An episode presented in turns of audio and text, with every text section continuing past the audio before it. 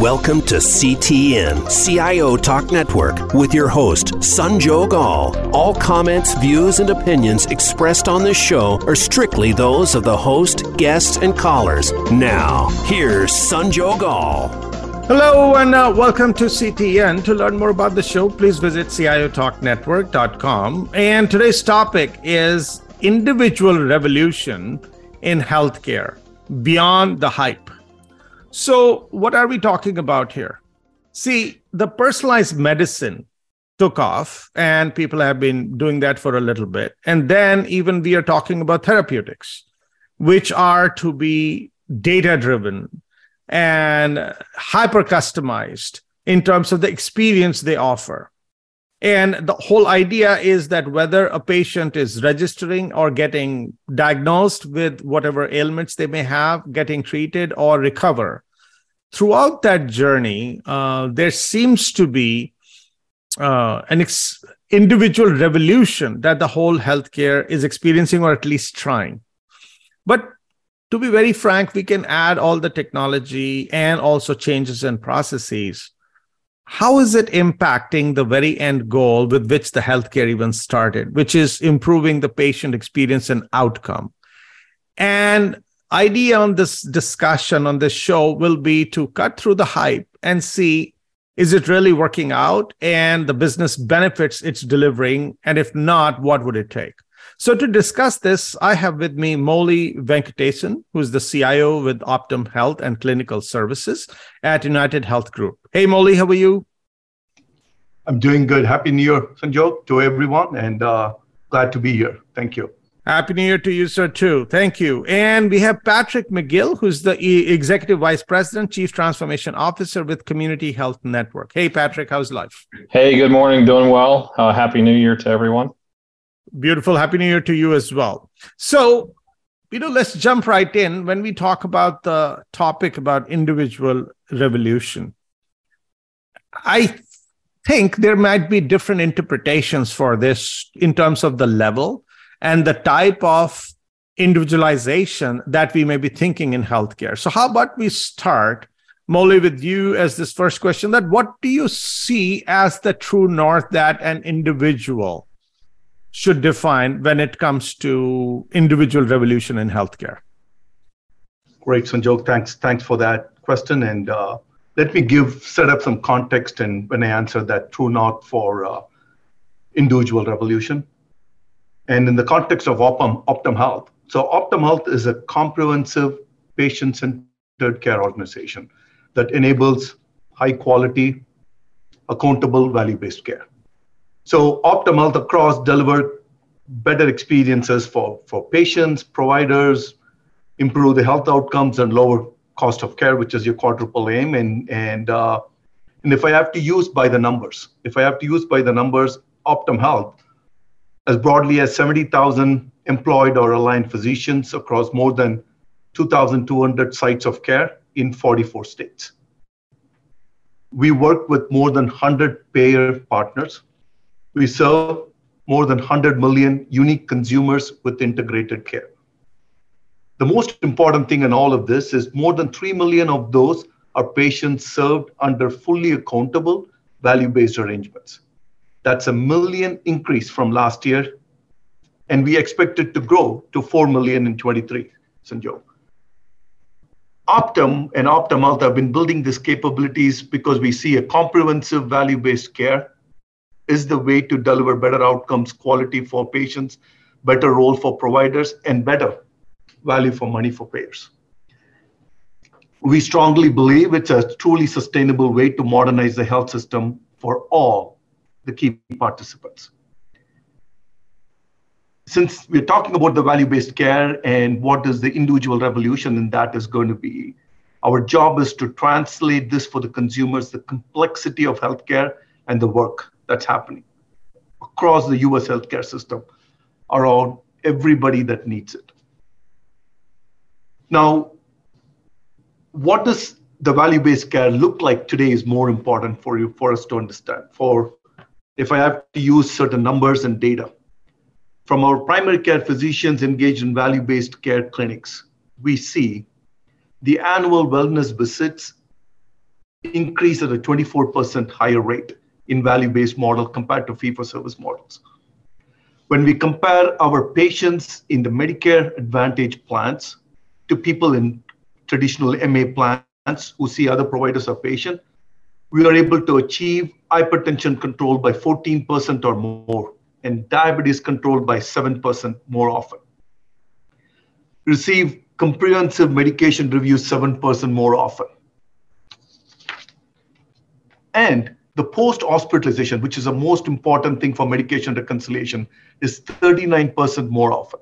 This is incredibly important in helping avoid adverse drug reaction. And I can use the same analysis and, and data around home based medical care, where we have seen reduction in patients' hospital admissions, ED visits, anywhere from 15 to 25%. Our physician led care network at ambulatory surgical centers deliver patient outcomes at less than half of cost of the hospitals. That gives me belief that we are off to a good start. But there is still a lot more to do for innovation in individual revolution in healthcare, as we all know. We are always looking at the clinical model and the best way for care for patients with specific conditions, if you look at. And if you look at our advanced clinical decision support has been working on care regimens for patients with type 2 diabetes. That work is still happening. The impact is clear.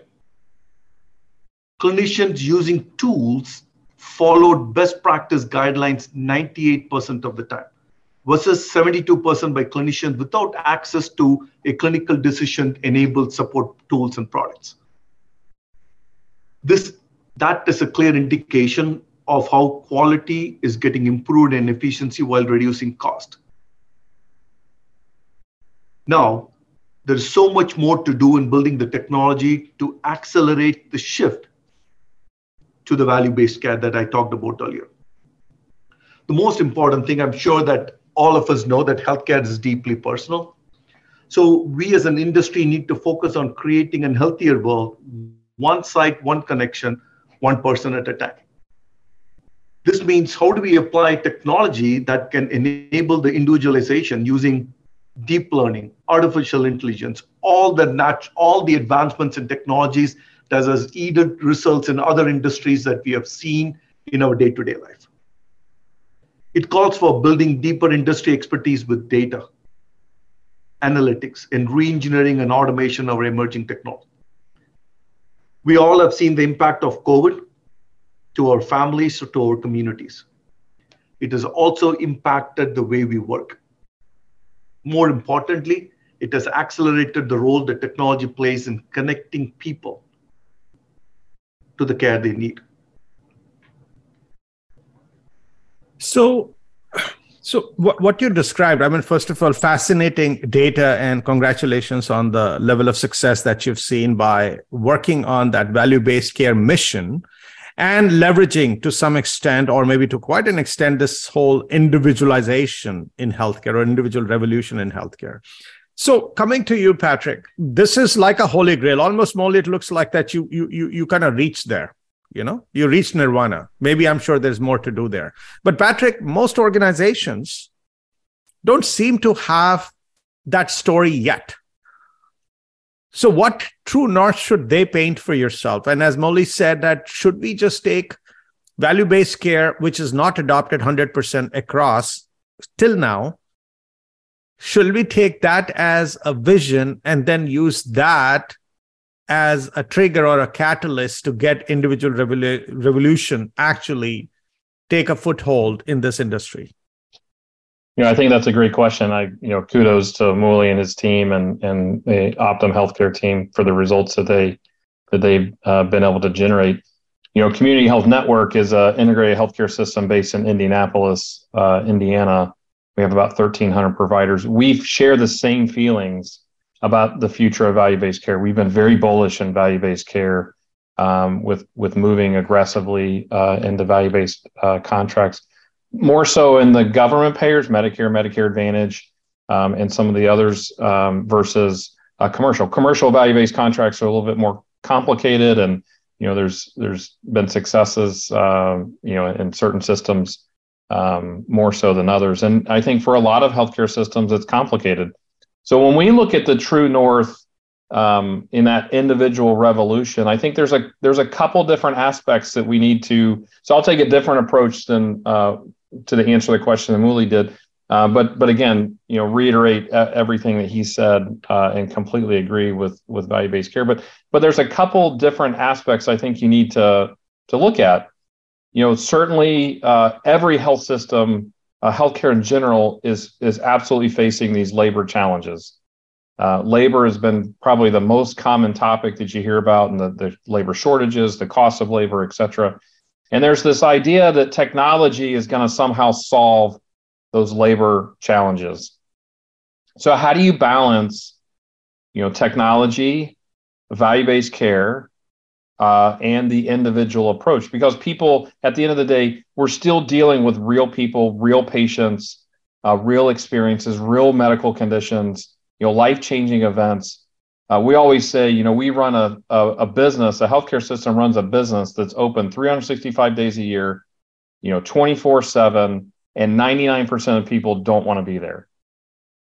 So it's a, it's it's a challenge to create that exceptional experience. And so how again, how does technology play a role in that? I think what we strive for is that people in healthcare have the same expectations that they have when they shop in retail stores, when they do banking, you know, all these other industries that they have experienced, they're wanting the same experience in healthcare. And healthcare has been a little bit late to adopt for many different reasons. Part of it could be regulatory, part of it could be technology, part of it could be, you know, um, EMRs, part of it could be, you know, HIPAA, com- you know, uh, compliance and other things. So there's been a, a difficulty in in that technology adoption. Um, but the one thing I'll say is is is also one of the things that that I think a lot of health systems struggle with is the experience has to be real. So we can talk about frictionless experiences, but how people experience that on a day-to-day basis has to be real they have to experience frictionless care for it to be a reality uh, when they come in their system. So oftentimes we struggle with variable adoption of technology. It's it, sometimes it's not a shortage of technology. When you talk about things like digital check-in digital communication digital education you know those types of things but it's a variable adoption by the staff and by the patient. Uh, we turn on a lot of digital tools when it comes to checking in, paying the bill, but we still see that the adoption of those tools is low. And we're, we're continuing to investigate why. Is that a expectation of well, this is how healthcare is, and so I don't I don't have an expectation for for digital frictionless experiences in healthcare like I do in others? Is it awareness? Is it education? Is it um, usability of the tools? And so, how do you continue to go down um, um, those pathways to to really uh, evaluate? I think the, uh, another uh, interesting point, um, and, and Mouli kind of touched on this, is is all healthcare local? For years and years and years, we've had this premise that healthcare is local. I think COVID and the pandemic probably is challenging that. Technology is going to challenge that. So that that kind of holy grail of the patient doctor experience or the relationship that's being challenged and what's the role of technology uh, in that relationship now? So you know i think that i think the, the other thing is at the end of the day as we move towards value-based care and quote unquote population health you're dealing with at populations right? By definition you're dealing with what's best for a population of patients but you also have to balance the individual sitting in front of you who has individual needs, has individual issues, and has individual uh, aspects of their care that has to be delivered. So I think it is a challenge, uh, the balance of populations and value-based care and the individualization of care that that, at, quite honestly, people expect. So, Patrick, do you uh, did you experience uh, this scenario that if you build they will come, but they didn't come to the level you wanted. And they means the patients as well as your internal constituents. Because when you're trying to individualize this healthcare experience, that means your internal processes and tools and people also need to align.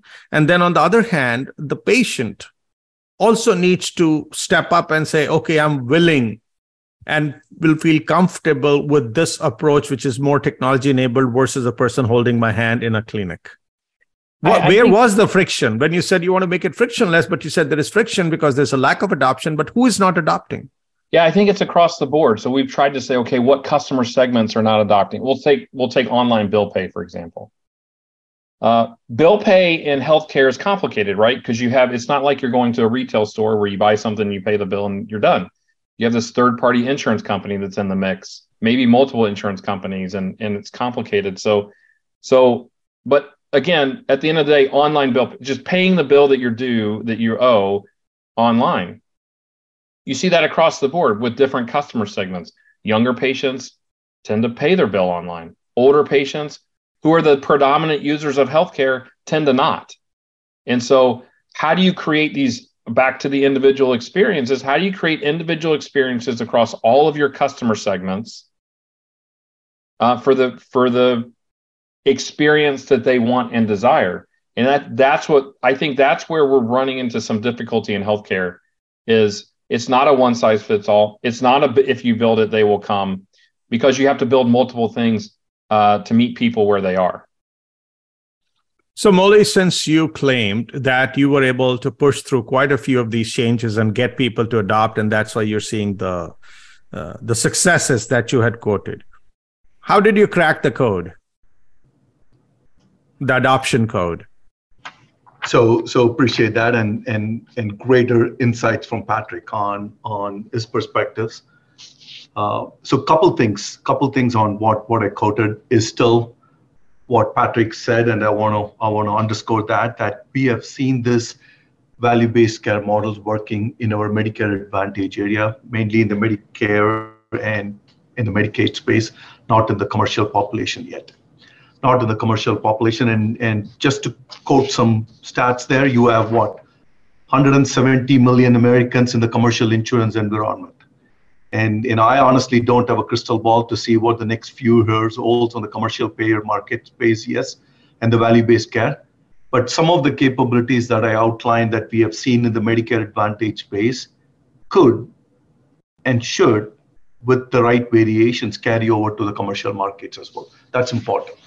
That's important to see because the, the reason on a lot of the adoption that you're talking about, you're seeing in one sector, which is the Medicare sector, that, that the value-based arrangements is working is because of uh, the incentives created both on the payer and the physician market space by uh, by the marketplace, enabling that to happen. And and that's why I said what I said in terms of in the commercial population, in the commercial marketplace, we wanted to see how that's going to happen. The bill pay and every example that Patrick used is a very clear example. And again, the most important thing, Sanjog, we got to understand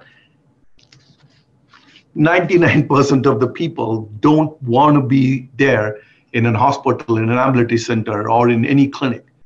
So, so when that is the case, how do you engage them when the first premise of them don't want to be there engaged and they are there because there is something happening episodic in their life or chronic that they have to deal with? Now, health is not an absence of sickness. If that's an agenda, then how do you create education and enablement in the population across the country that enables them to see as healthcare is not sick care? And how do we think healthcare different? Like you know we use industries like uh, retail banking and other areas how do we how do we when we have to retail create a model like a retail model for healthcare the consumers and the patients have to lead that way in terms of how that's going to change. And that's an important aspect that we have there as well. It's like I don't have a crystal ball on these are the five things that's going to increase adoption. It changes. It's uh, it doesn't one size doesn't fit all. It changes for the different demographic. It changes for uh, different population of people that we deal with depending on their conditions. But at least what what we are seeing is a good adoption of the value-based care tools, both on the physician side and the patient side in that demographic of population, Sanjog, if that makes sense. Absolutely. So let's take a quick break, listeners. We'll be right back. And since you know, it takes a village to deliver good health care. Let's talk about when we come back. And Patrick, this question is going to be for you about the kind of collaboration and mindset convergence, if you will, that should happen between the payers, providers, medtech, and pharma players so that they come together and support and, in fact, act as a catalyst. Let this convergence act as a catalyst for that individual revolution. What would it take, and where are we with it today? Please stay tuned. We'll be right back.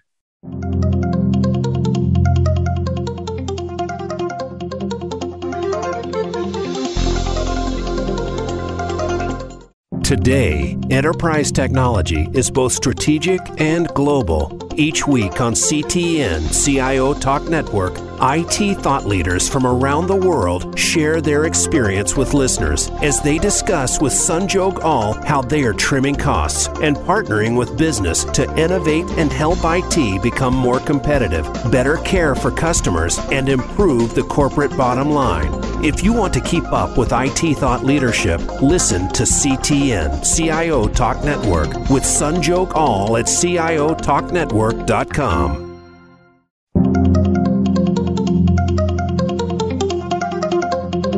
You are listening to CTN CIO Talk Network with Sanjog Aul. To learn more about our program, please visit CIOTalkNetwork.com. Now, back to the show.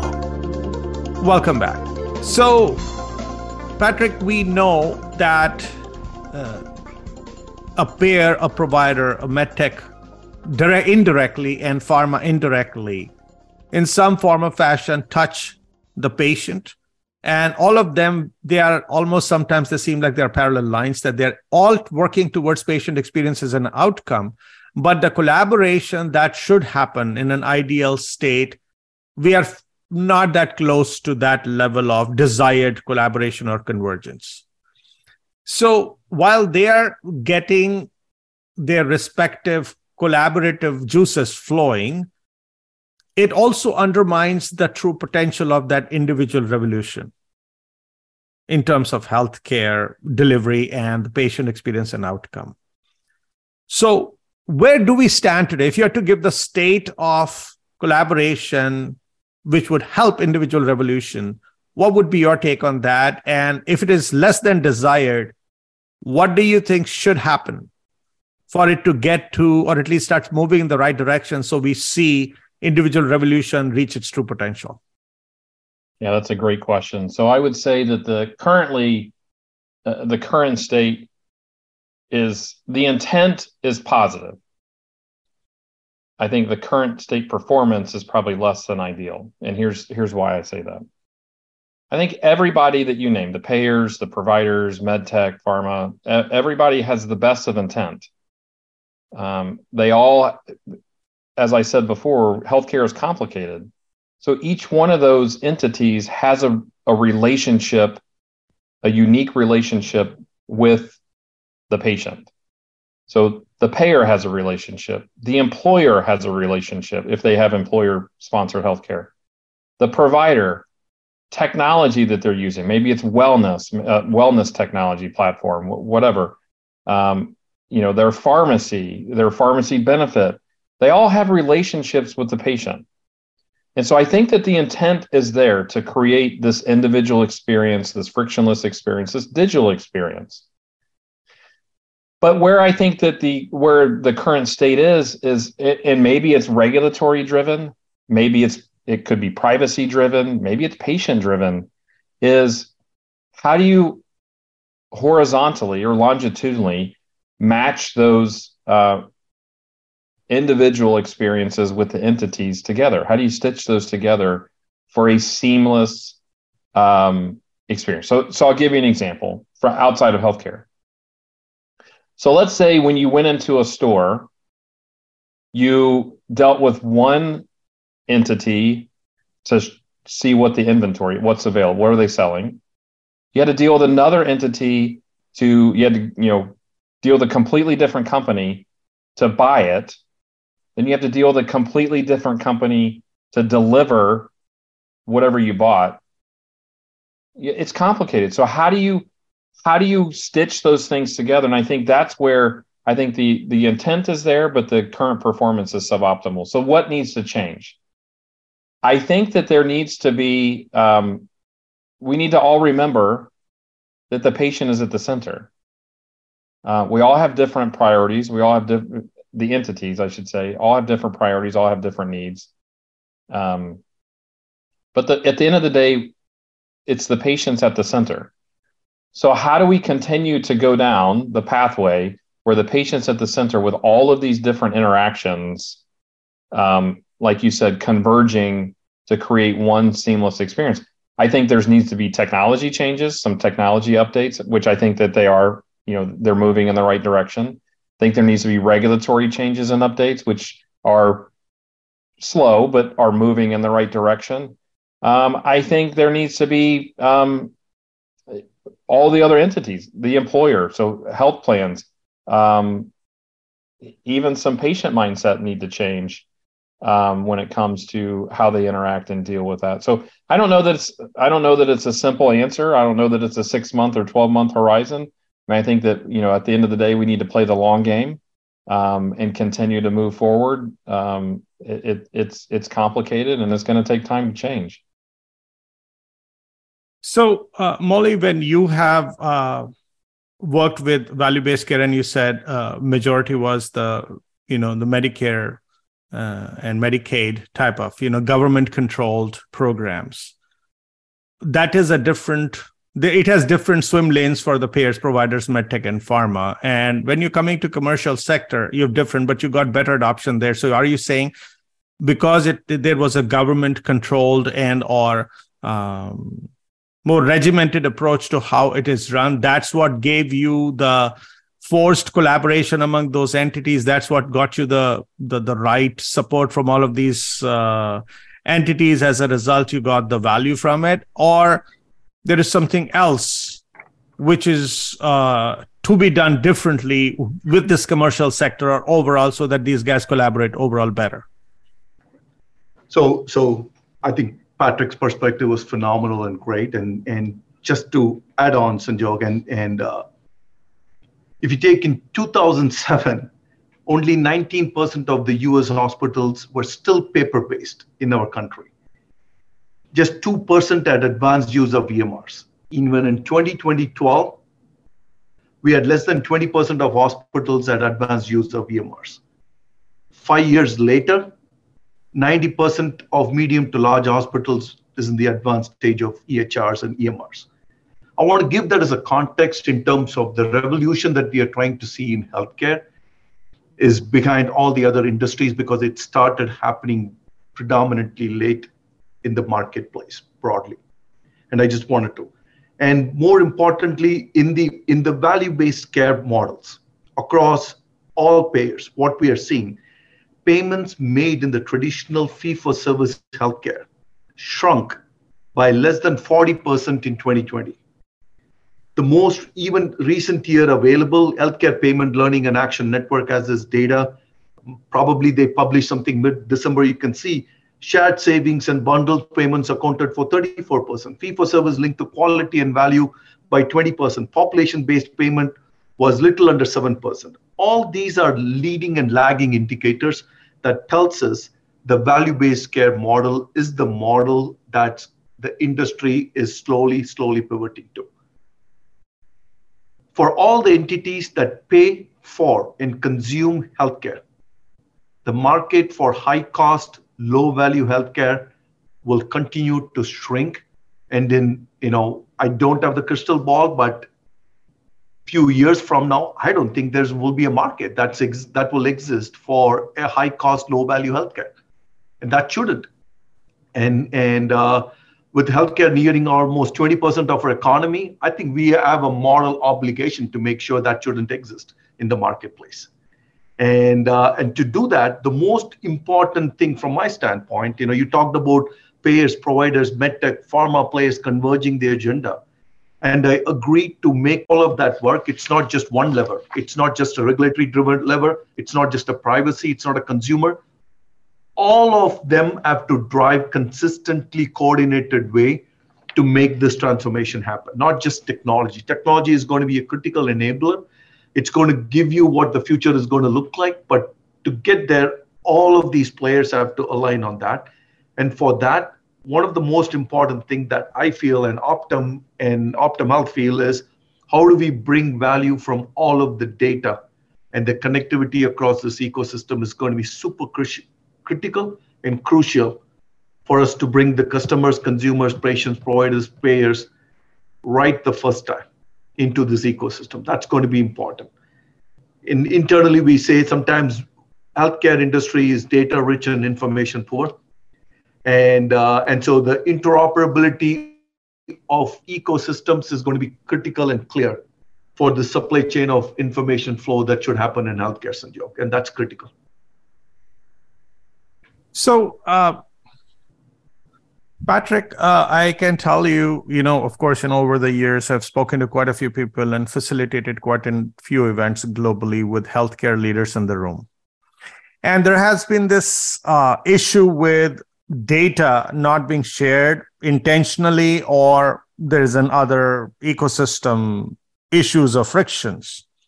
And if the entities don't share data among each other, not sure how individual revolution can even take place because that's the very currency of it. So, are we trying to move to the Star Trek mode when we do not have the basics in place? Well, I, I think, I mean, that's a good question. I think there's this, there's this evolution of, you know, um, patients, quote unquote, owning their own data the portability of data. And I think that there's been incremental improvements of that over time. But I, I think you're right. I think a lot of the reason, though, that, that these entities don't share the data is is uh, some of the regulations, right? They're not allowed to, or they're fearful to share it, or they're going to violate something.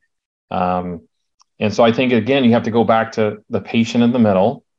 It's their data, it's their journey, it's their health or well-being or wellness or chronic disease or whatever what does the patient need to create this exceptional experience?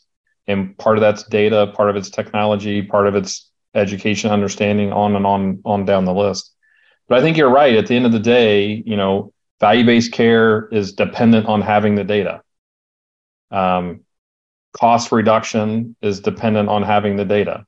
Experience is dependent on exceptional experience is dependent on having the data and so, how do you get to a point where you can share the data, share the data from an interoperability? So, just a technical, how do you share the data? And I think we're getting better with, you know, some of the um, API advancements, some of the legislation to to require the the data sharing, you know, information blocking, et cetera.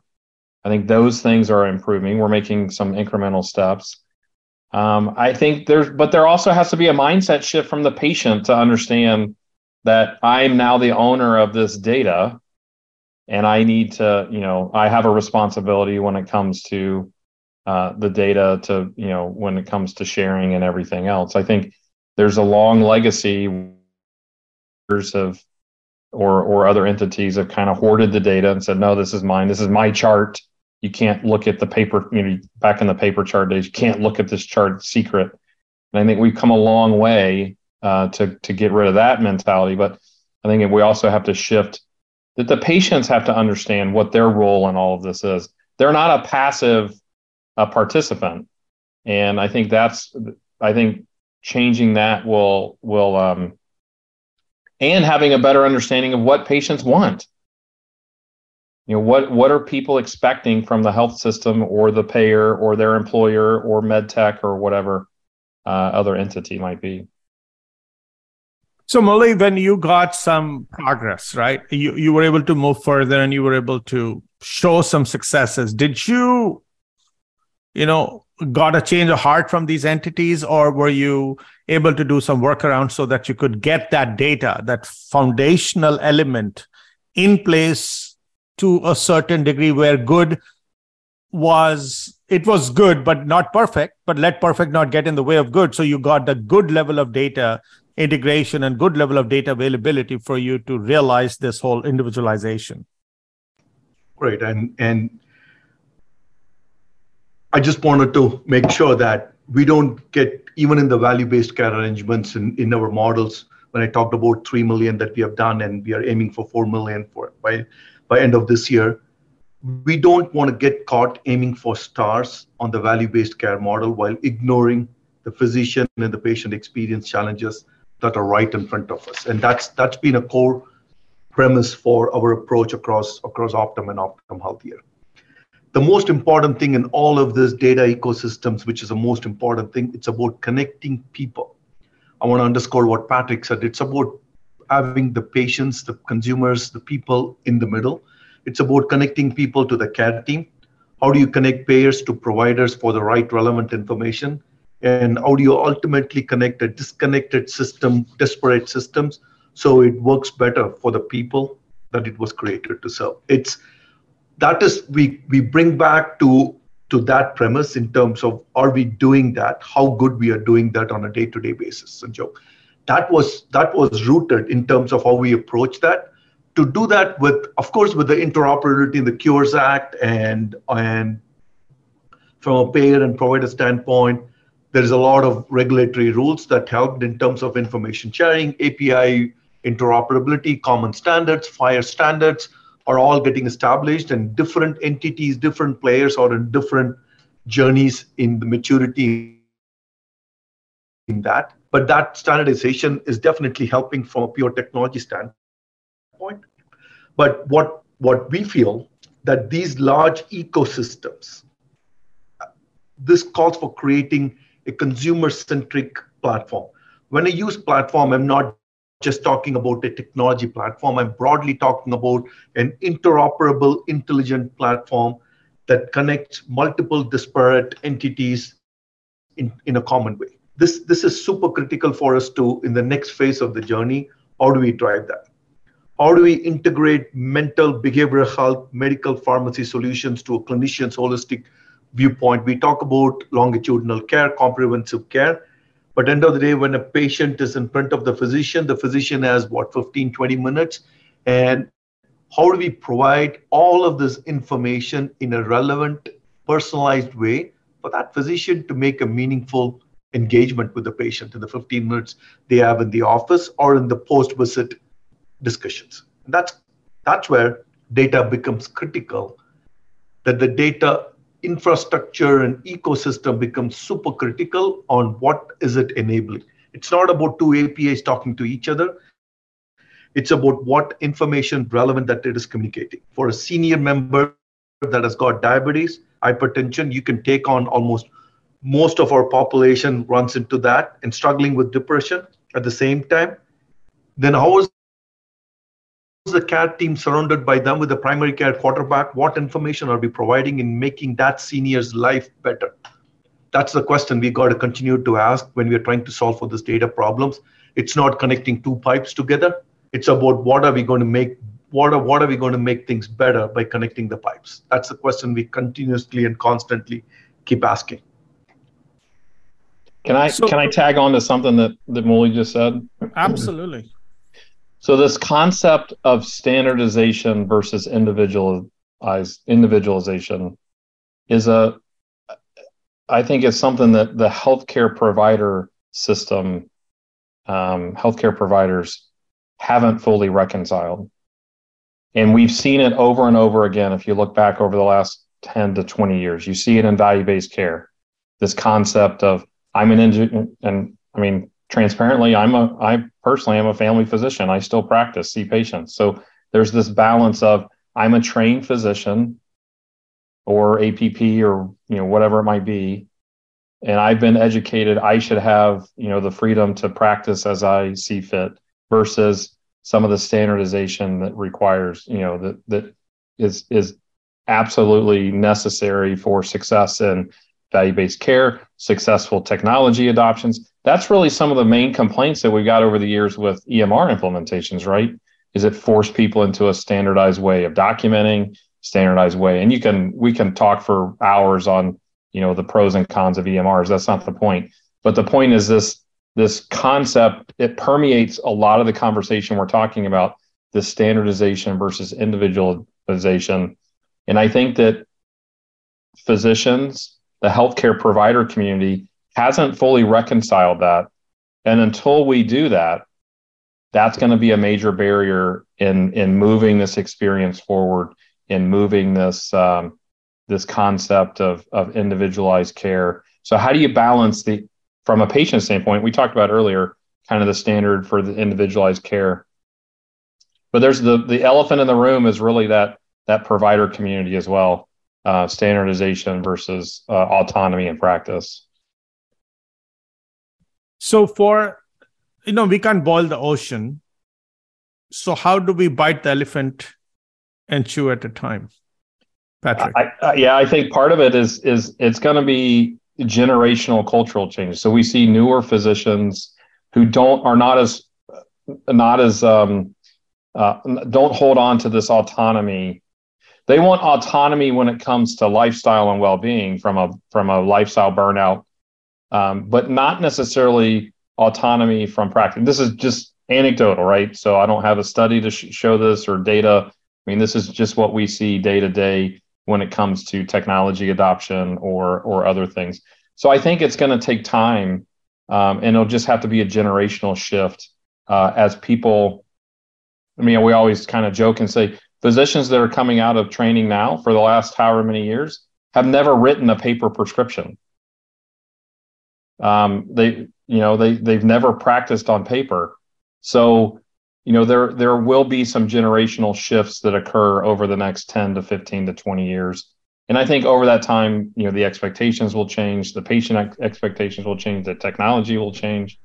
Um, I, I, mean i agree with everything that Mouli was saying about what problem are we trying to solve and we shouldn't just have technology to have technology and the connections you know what are we trying to improve um, but i wanted to you know he he mentioned this and i wanted to i think it's an important point when it comes to what we're talking about is this concept of standardization versus individualization is not something that's that's inconsequential. It's, I think it's a major major barrier. So to your point, we can show some you know kind of the low hanging fruit, some quick wins when it comes to uh, technologies that we we do get standard adoption.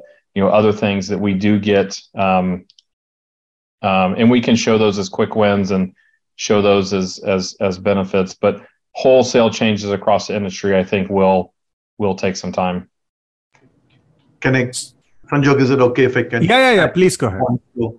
That's that's great because there's an article, there's a published one that says the medical knowledge doubles every 73 days, which means that no physician, you know, practicing can keep up to all the changes happening in the medical world and the medical knowledge. And, and it's no small change to realize the promise of value-based care by just democratizing medical expertise and bringing it to the front of healthcare to support clinicians. That's where what we call as the clinical decision support tools and products enabled by technology is super critical in making that happen. But the adoption on that is challenging today. And some of the things in, in terms of even within our practices, what we have seen, it's not about the the challenges in adoption there. We have seen really really good success in in multiple of our diabetic type 2 products where the clinical decision support uh, have enabled multiple entities across our Optum Health uh, uh, centers. But the most important thing, some of the basic technology challenges are irritants to the physicians today, including login, multiple logins, multiple things. So what we call as break glass within Optum Health, what we call as a program as break glass is what we call as the ankle biters. If we can remove all the simple, I think Patrick alluded to this as well earlier, simple ankle biter things, the irritants for the physicians can add up and lead to their burnout. If we can remove that and enable that, a lot more adoption will continue to see happen is is we are seeing some indicators of that. And that's where we are focused on in leading through is how do you create, for lack of a better term, is zero distance between what the physicians are seeing as their day-to-day problems and the problem solvers, if that makes sense. Yeah, and I'll, I'll just give you some practical examples of what Mouli's talking about is, you know, when we talk about this balance, this standardization versus autonomy, individualization, is uh, we feel like that if you can automate and standardize some of the basic things, you actually allow people to work at the top of their license. We need physicians to be making critical decisions that only a physician with however many eight, nine, ten years of training can make. You know, that's what we need them to be doing, not deciding whether a patient needs an, a hemoglobin A1C or not. Let the system, you know, for some of these auto, you know, automatic things that are really no brainers. You know, are you due for an A1C? Do you need to have a mammogram? Are you due for a colonoscopy? Some of those things, let this configure the system to take those things off the plate. But you'd be surprised how much pushback that there is when you try and do those things. So it is this balance of automation versus uh, you know individualized the standardization versus autonomy. And i think that those things just have to work them work out over time. So one last question for both of you. I'll take start with you patrick. Um, you know when any uh, any process or any a new initiative that you start or you've been working on it and it's not working out the way you want. Yes you're making some progress but not to what you expect. It literally has to be pointed back to the management on how it was tackled how it was led right? Who were the pied pipers? So coming to that as a question what type of a leadership uh, gap or blind spots do we need to remove for this conversation to not be what it is, where we are still finding gaps after many years, and we could all be singing Kumbaya and life is good.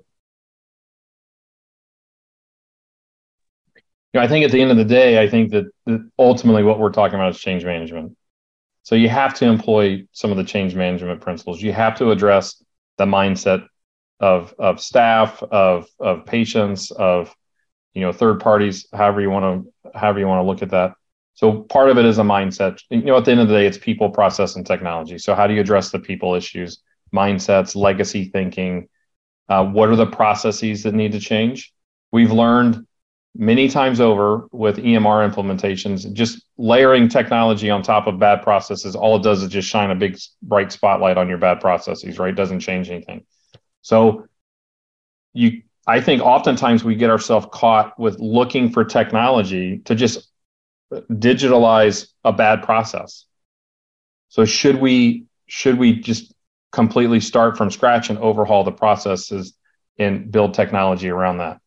And then finally, I think lot, oftentimes we get caught with some legacy thinking when it comes to technology infrastructure. Some of the solutions that we have now are not going to be the solutions that we need in the future. So how do we constant? But we've made big investments in them. How do we constantly look at you know our our technologies and and where we want to go. And so, uh, you know, I think that it is. It's it's um, it's change management. It's changing people's mindset and the way they think. It's looking at our processes, and um, it, uh, like I said earlier, it's a long game.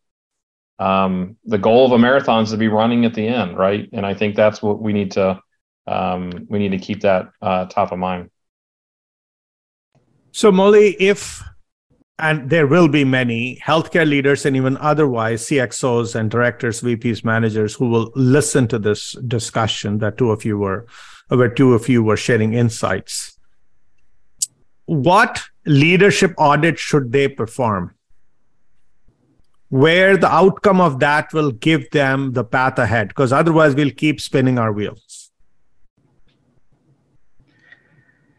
And and I would I would echo and say ditto to what Patrick talked about in terms of change management, people, process, technology to the to the earlier parts and Sanjog and and uh, and in this one, the the leadership attributes.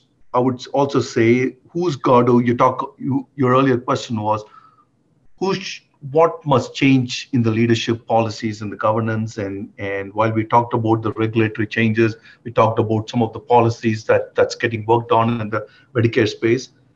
And and we need the patients and the consumers to lead the way here. The the industry must work in concert around the need for comprehensive and the value based care. For that to happen the most important thing patients and consumers like us all should lead the way in terms of the change that we wanted to see. because once there is a stronger voice from a consumer standpoint demanding how we want to see and experience healthcare, I think the entities and the regulator policies and everything will continue to change. As we have seen in many industries, the change that many industries went through started from consumers demanding a different way in which they wanted to engage with the system and the regulations and the policies following what the consumers' needs and demands were.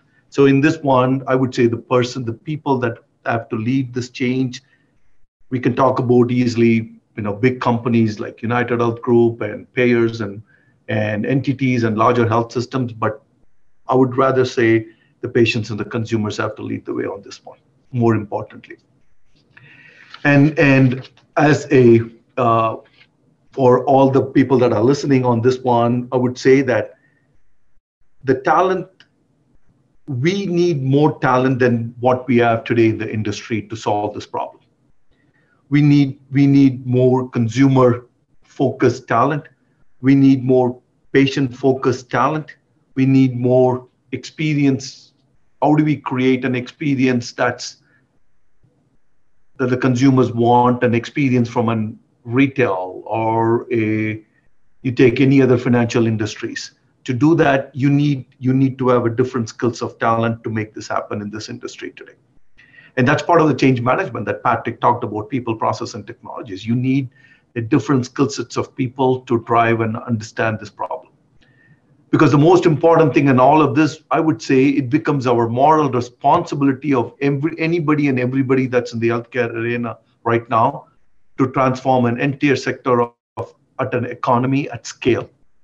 And that that takes that takes a village. That takes a village. And even when i use the stats and where we were in 2012 where we were in 2020 you know we just beginning in that transformation as an as an industry. So we have we have ways to go. We have places to go. Yeah, i've shared a few examples where we have done well which is great.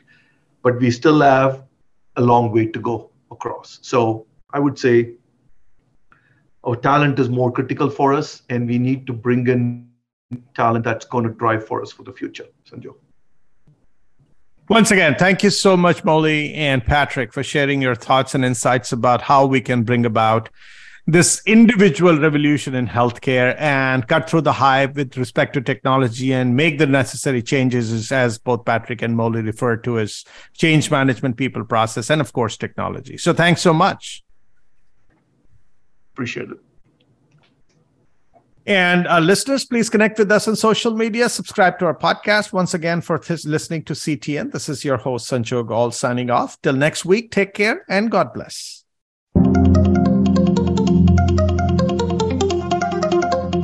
Thank you for tuning in to CTN CIO Talk Network with your host, Sanjog Aul. To learn more about our program or for show archives, comments, or questions, please visit CIOTalkNetwork.com. Thank you again for listening.